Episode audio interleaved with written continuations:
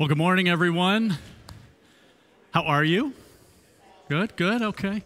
My name is Brandon Barnes. I'm one of the uh, elders here at the chapel, and uh, I am here to talk to you this morning about our week five topic in our Stay Out series of, um, and this morning's gonna be about relationships. Relationships. The overarching theme of the past four weeks leading up to this is we're trying to approach these different areas of life where people tend actual practice not to involve God or His Word in the decision making process. Areas where we, tim- we simply tell God, stay out of this one, God. I got this. We've looked at food, we've looked at entertainment, we looked at our money, we've looked at the bedroom. Gary walked a high wire act last week. If anybody was here, go walk a, watch that one. Uh, and this morning we're, we're talking about relationships. And uh, I was talking with uh, my friend and co-elder Tim Lennis, and he, we were kind of jokingly. He was telling me jokingly about this, this story of a friend of his who an, uh, became a, an avid Red Sox fan. And in the pro- thank you, okay, I'm sure Red Sox fans here. In the process of his growing passion towards the Red Sox, something usurped that, and that was his disdain for the Yankees, such that like as his as his passion uh, for the Red Sox kind of grew, he started to watch Yankees, the Yankees team play, and he'd be more happy when the Yankees would lose than when the Red Sox would win. And there's an actual word for that. There's a word for that. It's called negative polarization. It's something we see in our culture. It's actually something that we see in politics. So, in politics and party identity, there's this feeding frenzy that happens a sense of glee, a sense of joy at the biggest or smallest mistakes of a political opponent. It's not a desire to win that brings joy anymore, it's a desire to see the enemy fail or destroyed. We hate the other team more than we love our own. That's negative polarization. And it's not just negative, it's not just uh, political opponents, but it's also where we draw lines around people with opposing ideas, opposing viewpoints. It's not just a matter of disagreements between human beings, but personal identity has become in our culture so wrapped in, in opinions and points of view that to challenge somebody's deeply held idea or opinion is the same in our culture right now as hating them. What do we do? What do we do? What does it look like to invite God into those difficult places, those difficult relationships? What does Jesus have to say about this? We're going to pray and then we're going to look at Luke chapter 6.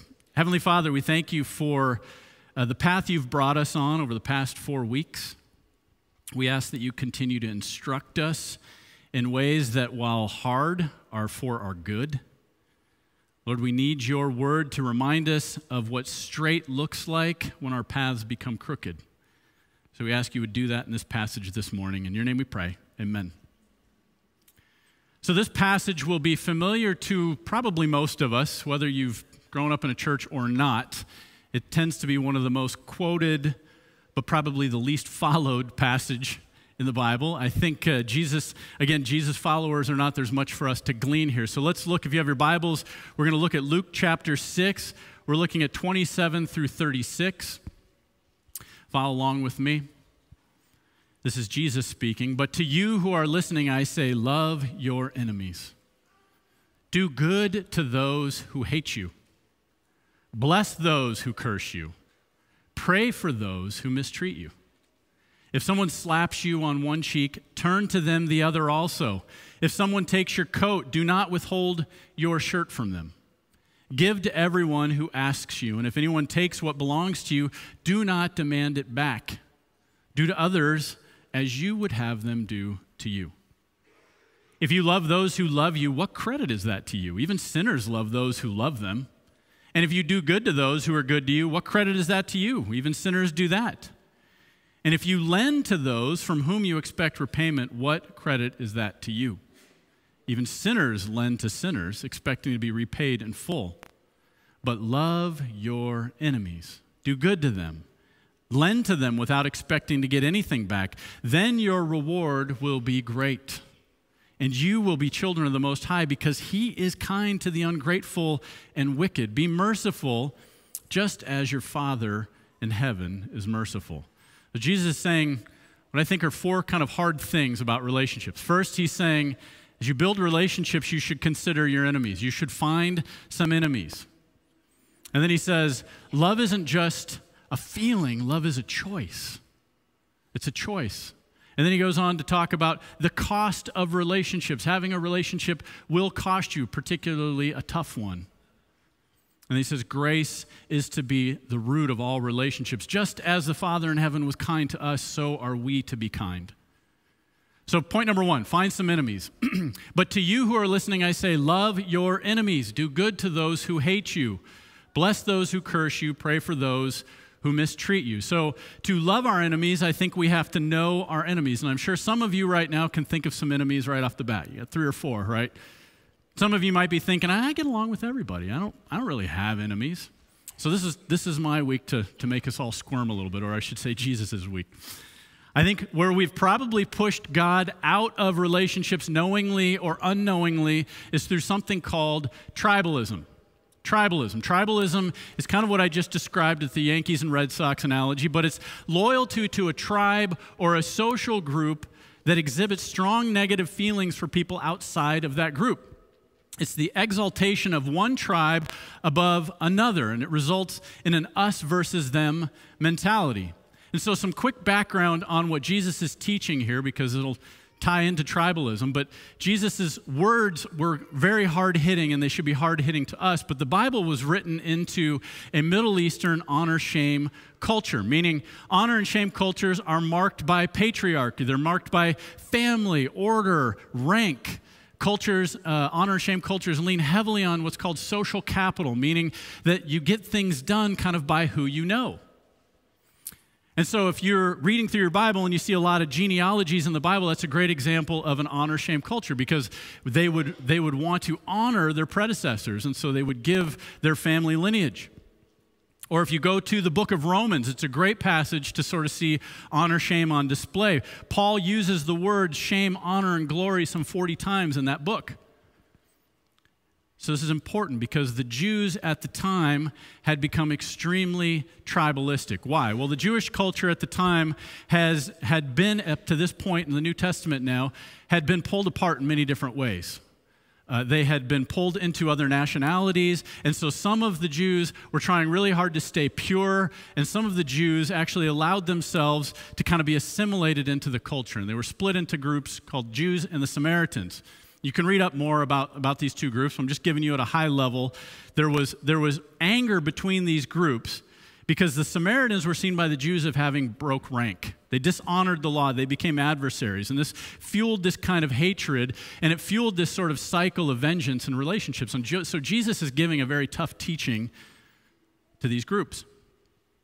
In America, America was kind of known, we, were, we, were, we are now considered to be post Judeo Christian. Traditionally, we were a guilt, innocence society. If you broke a law and you were guilty, you rectified that on behalf of your family or community by seeking forgiveness or you would depend on the justice and law systems of the land. As mentioned at the start, though, self identity has become ultimate, not our family and community anymore.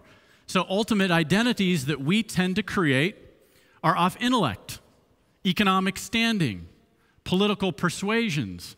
For many of us, working really hard to be on the right side of history all the time. Gender, sexual orientation. When these are challenged, we feel a sense of dishonor.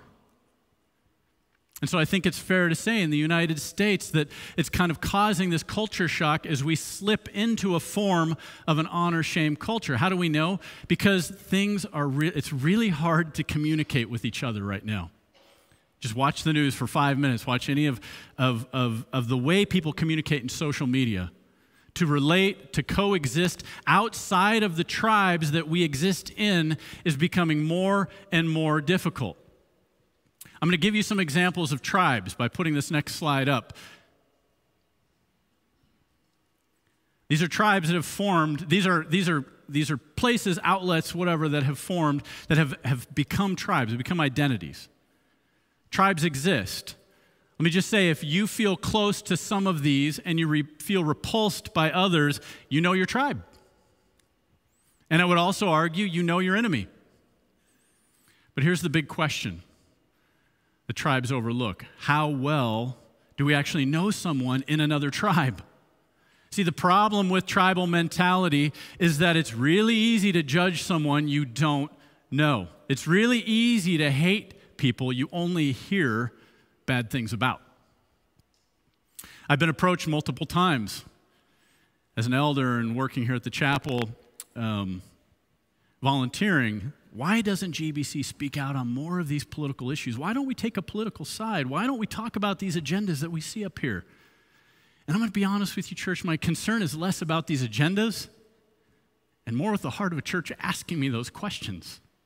Because tribalism wants us to draw up lines. Tribalism wants us to pit the church against this or against that. And I don't think the church can be a tribe like the world.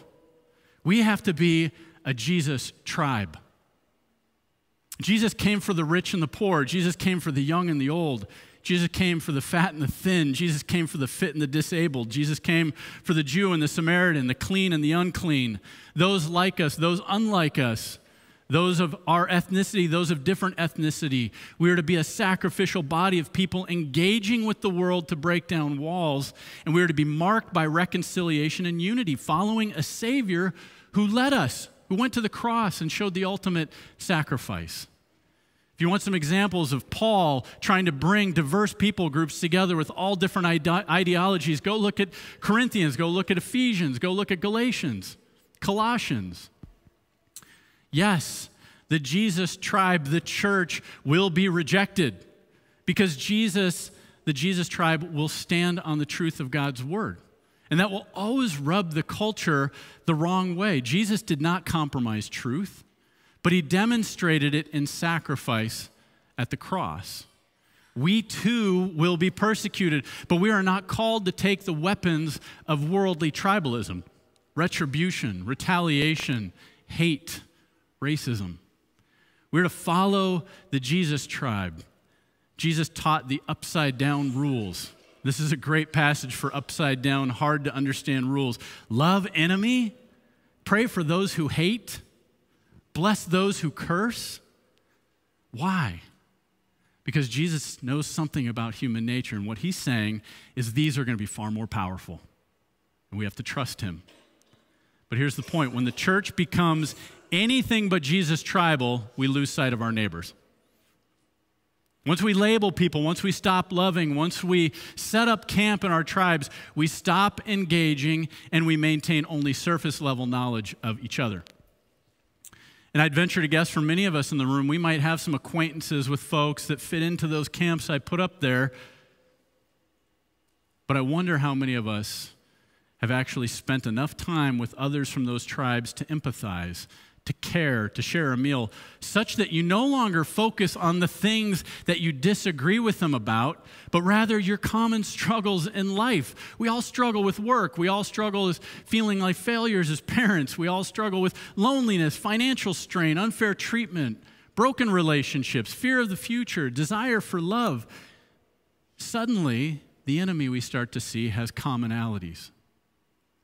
And if we can't get to common experiences with our neighbors, seeing through our tribal tendencies, how do we expect the good news of the gospel to take hold? We have to see ourselves equal at the foot of the cross before we can build up from there. But we know, even then, even then when we do that, rejection and anger can still occur. Jesus himself said, If they persecute me, they will persecute you. It's going to happen, church. What do we do?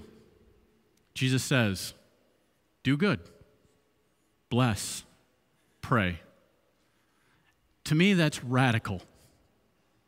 Isn't that far more radical in this place and in our cultural moment than trying to instruct Christians on what to do in every political or cultural storm?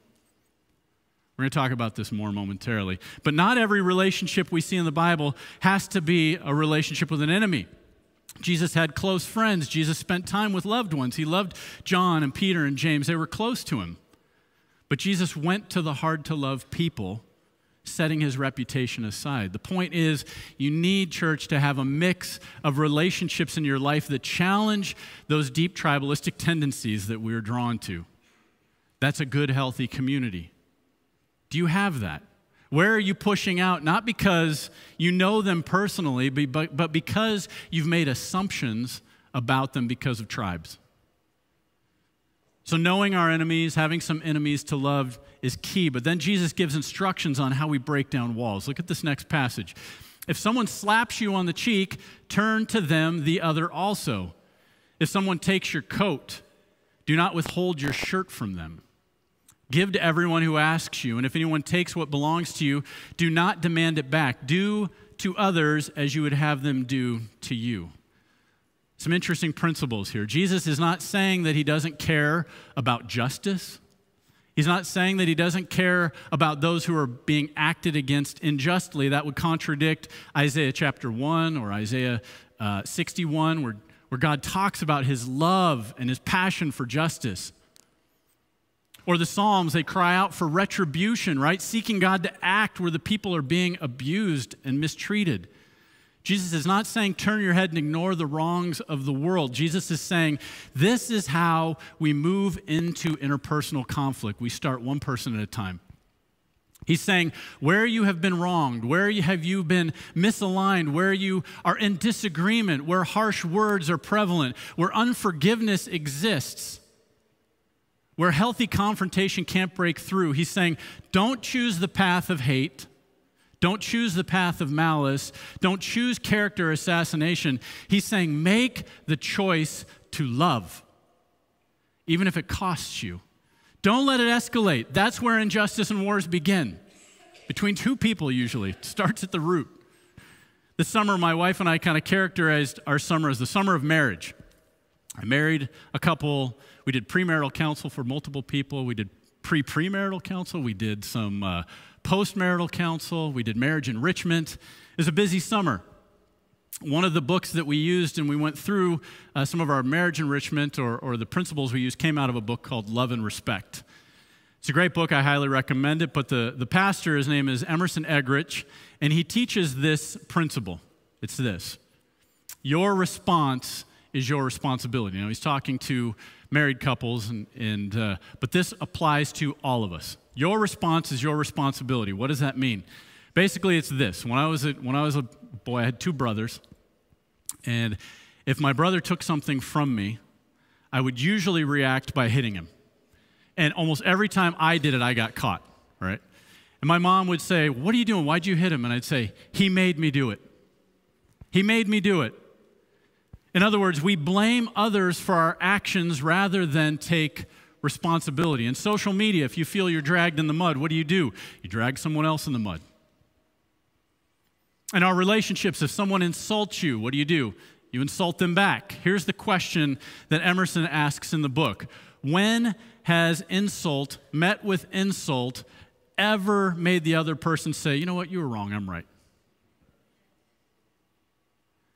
Jesus is saying the power to change another person does not reside in you giving up your responsibility and becoming a victim.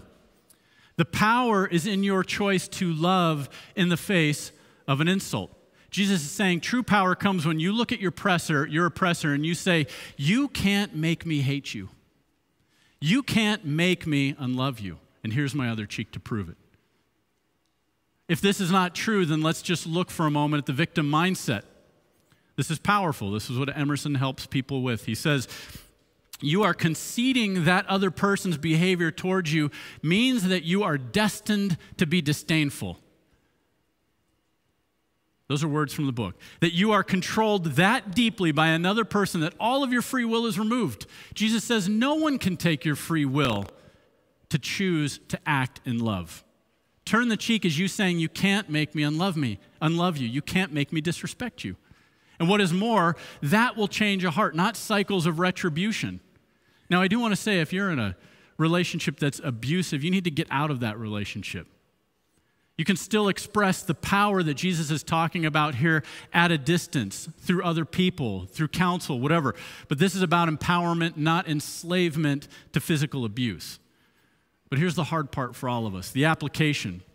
Where have you or I in our relationships given all your power away by abdicating your responsibility and becoming a victim? How are insults, unloving gestures, disrespectful behavior actually helping you in your relationships today? Have I said to God, stay out of this place? I want to fester in my anger and my vengeance. See, Jesus isn't just giving us platitudes. The expectation here is that we're not going to win always through compelling arguments.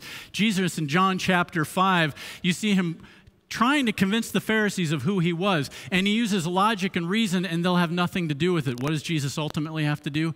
Sacrifice himself. It would cost him severely. Speaking to followers of Jesus this morning, speaking to his church, I wonder, or we as a church, have conceded our power in what Jesus is saying to the culture by joining loud, obnoxious culture wars? Where have we become a part of the problem and not a solution? Where have we become condemning and judgmental with hate and tribalism rather than life giving, life transforming, redemptive acts? Willingly showing our oppressors and sacrificial actions that we choose to love in this moment. My wife and I, earlier in this year, were having dinner. We were at a restaurant, and our server was a transgender woman we had this very pleasant and very nice meal, and, and we received terrific service. And when the check was presented, I instinctively said, Thank you, sir. I used the wrong pronoun. And I could tell that I had deeply offended this person. It was obvious by the body language, everything. I felt bad on one hand, but let me tell you, every part of me became defensive. Well, these stupid pronoun wars. I can't even talk to people anymore. Why does this have to be so hard? You know, if the culture just, you know, if the government just, and then I realized something. This person wasn't a culture war. When the check was presented, know what else to say other than I just want to apologize to you. I offended you, and I'm sorry. Will you forgive me? I received the most astonished look. We began a conversation. Vulnerability set in immediately, and the entire situation was diffused. Now, I'll be honest, I know the topic of pronoun usage in the church is a hot button. I'll simply say this using the principles of this passage when engaging with someone who has no claim to Jesus, I don't believe tribalism will work to break down a wall.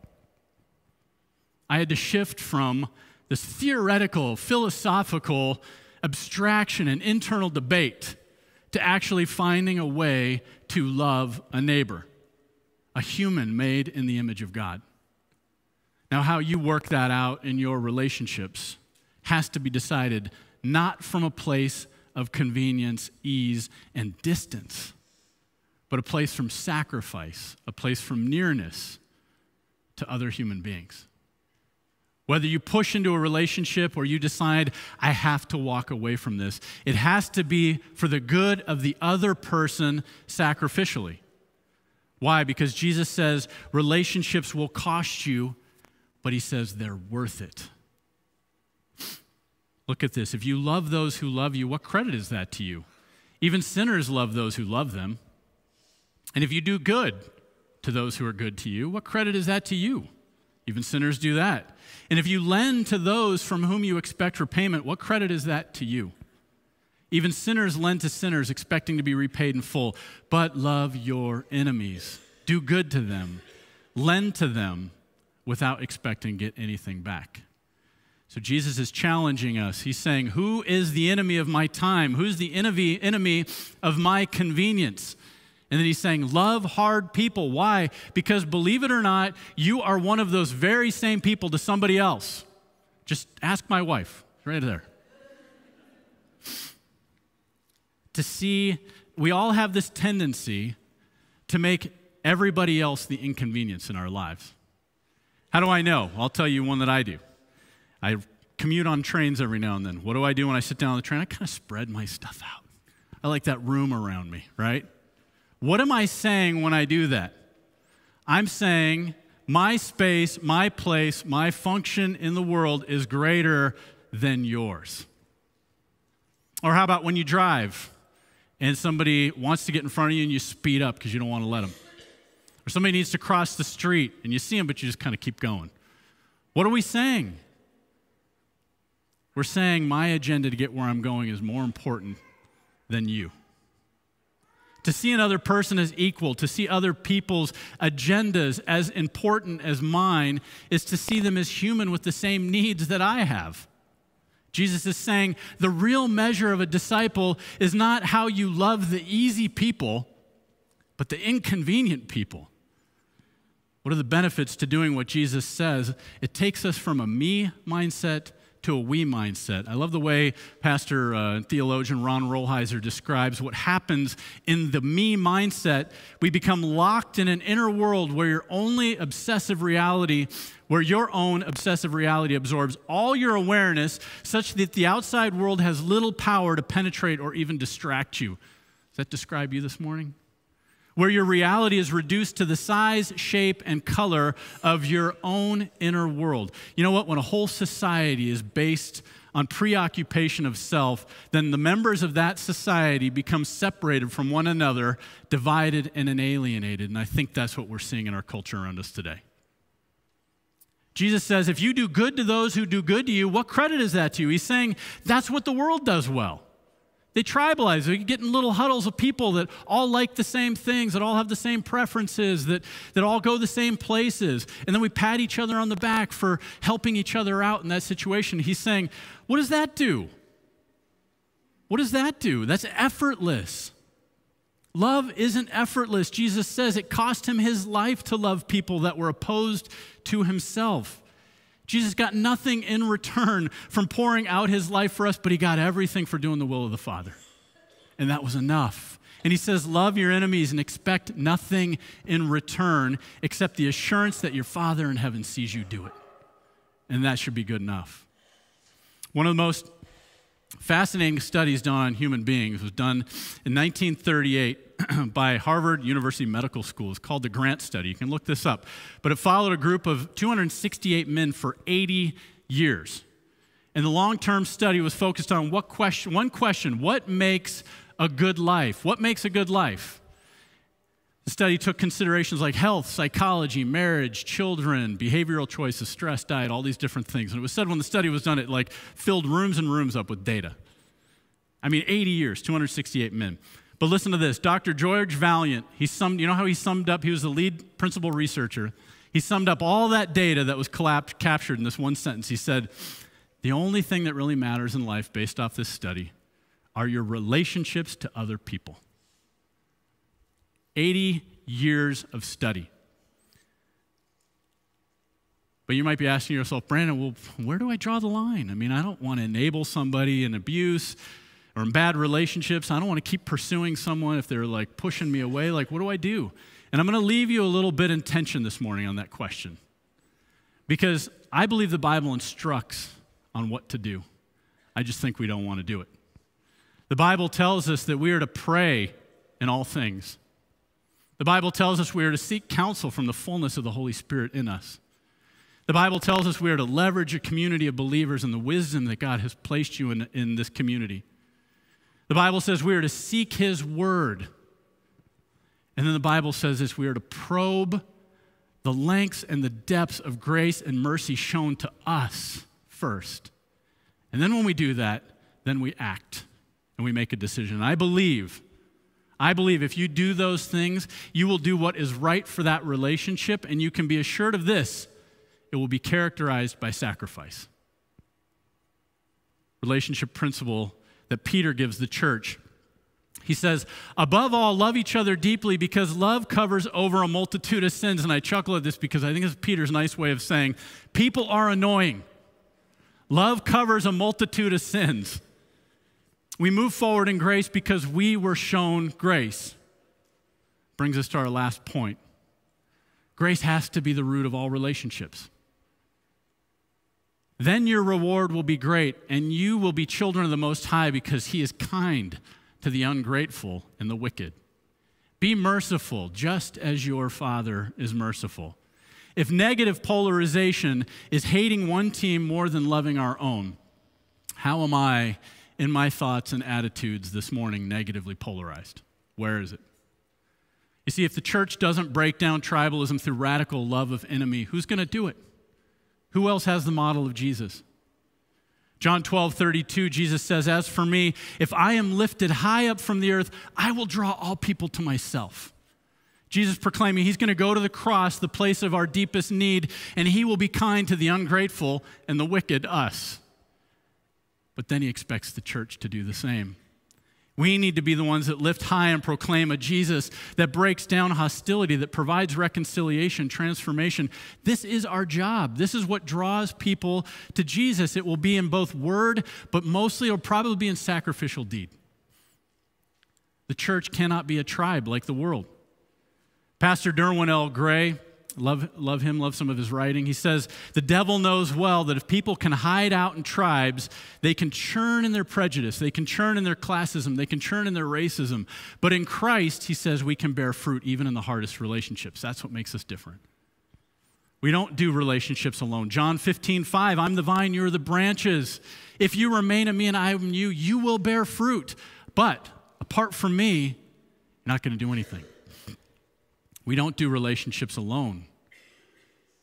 We have Jesus, we have the Holy Spirit giving us the strength and energy we need. Jesus says, Know your enemies, have some enemies, find them, seek them out. He says, Love is a choice, it's not a feeling, just a feeling. These relationships are going to be costly, but they're going to be worth it. You will be powered by grace and the fullness of the Holy Spirit, whom you didn't deserve, but God, in His mercy, loved you while you were wicked and ungrateful. I love the way that Eugene Peterson puts it in John 1:14. He says the word became flesh and blood and moved into the neighborhood.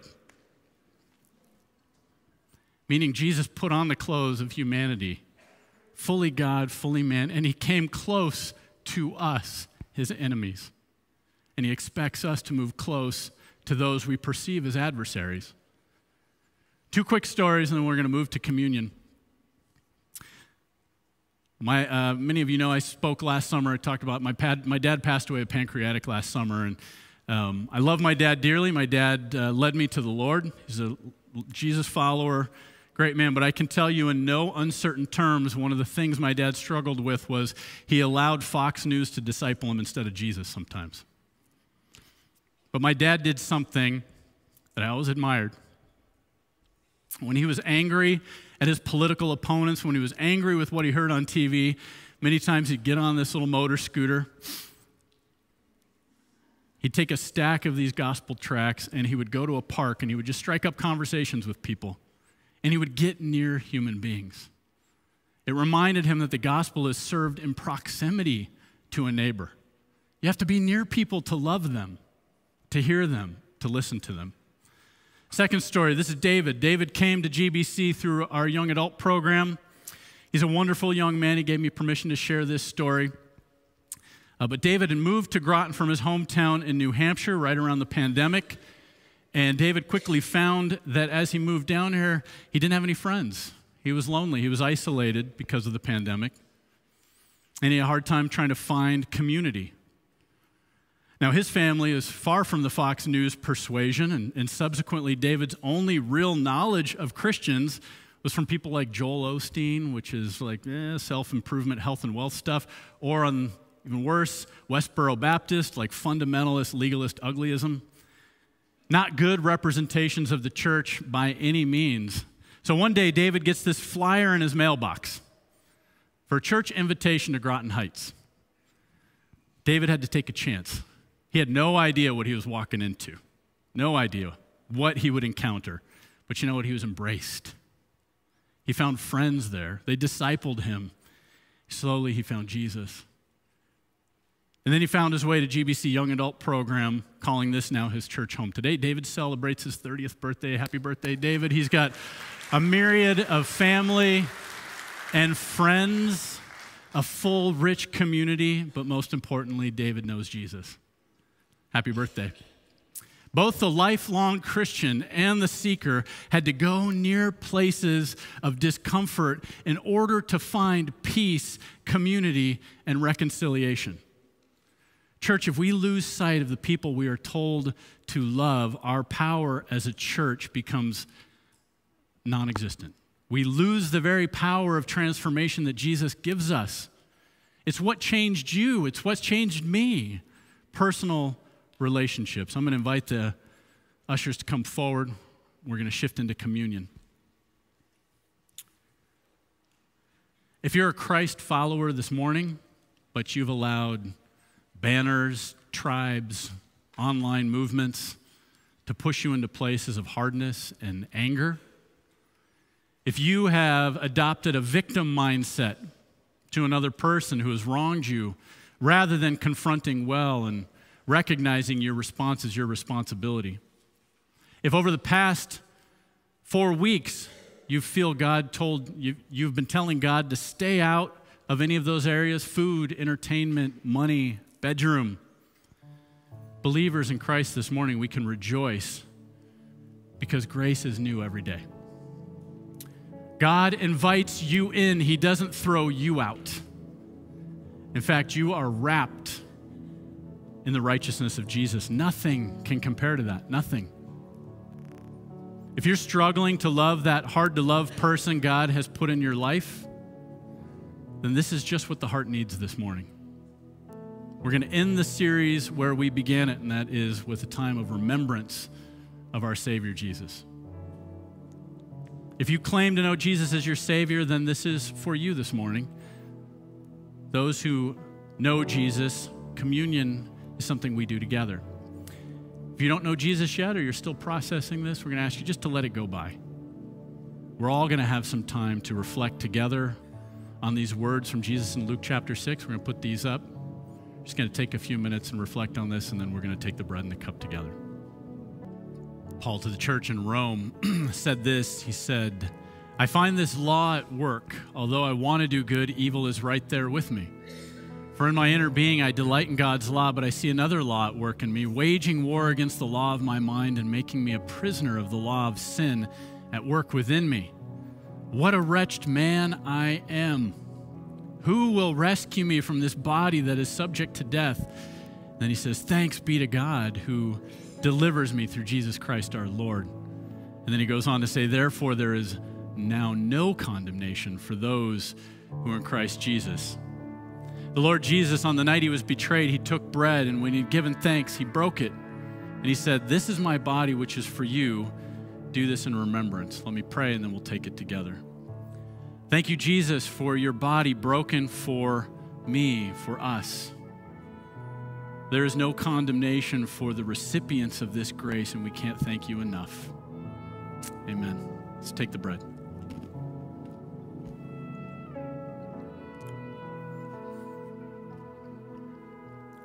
Paul in Romans continues and he says, Since we have now been justified by his blood, how much more shall we be saved from God's wrath through him?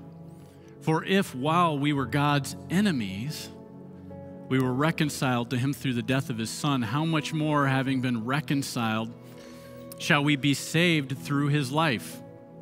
Not only is this so, but we also boast in God through our Lord Jesus Christ, through whom we have now received reconciliation. In the same way, after supper, Jesus took the cup and he said, This is the cup of new covenant in my blood. Do this whenever you drink it in remembrance of me. Let's pray and then we'll take that. Thank you, Jesus, for your blood that justifies and saves. Thank you for reconciling enemies to yourself. We give you thanks. Let's take the cup.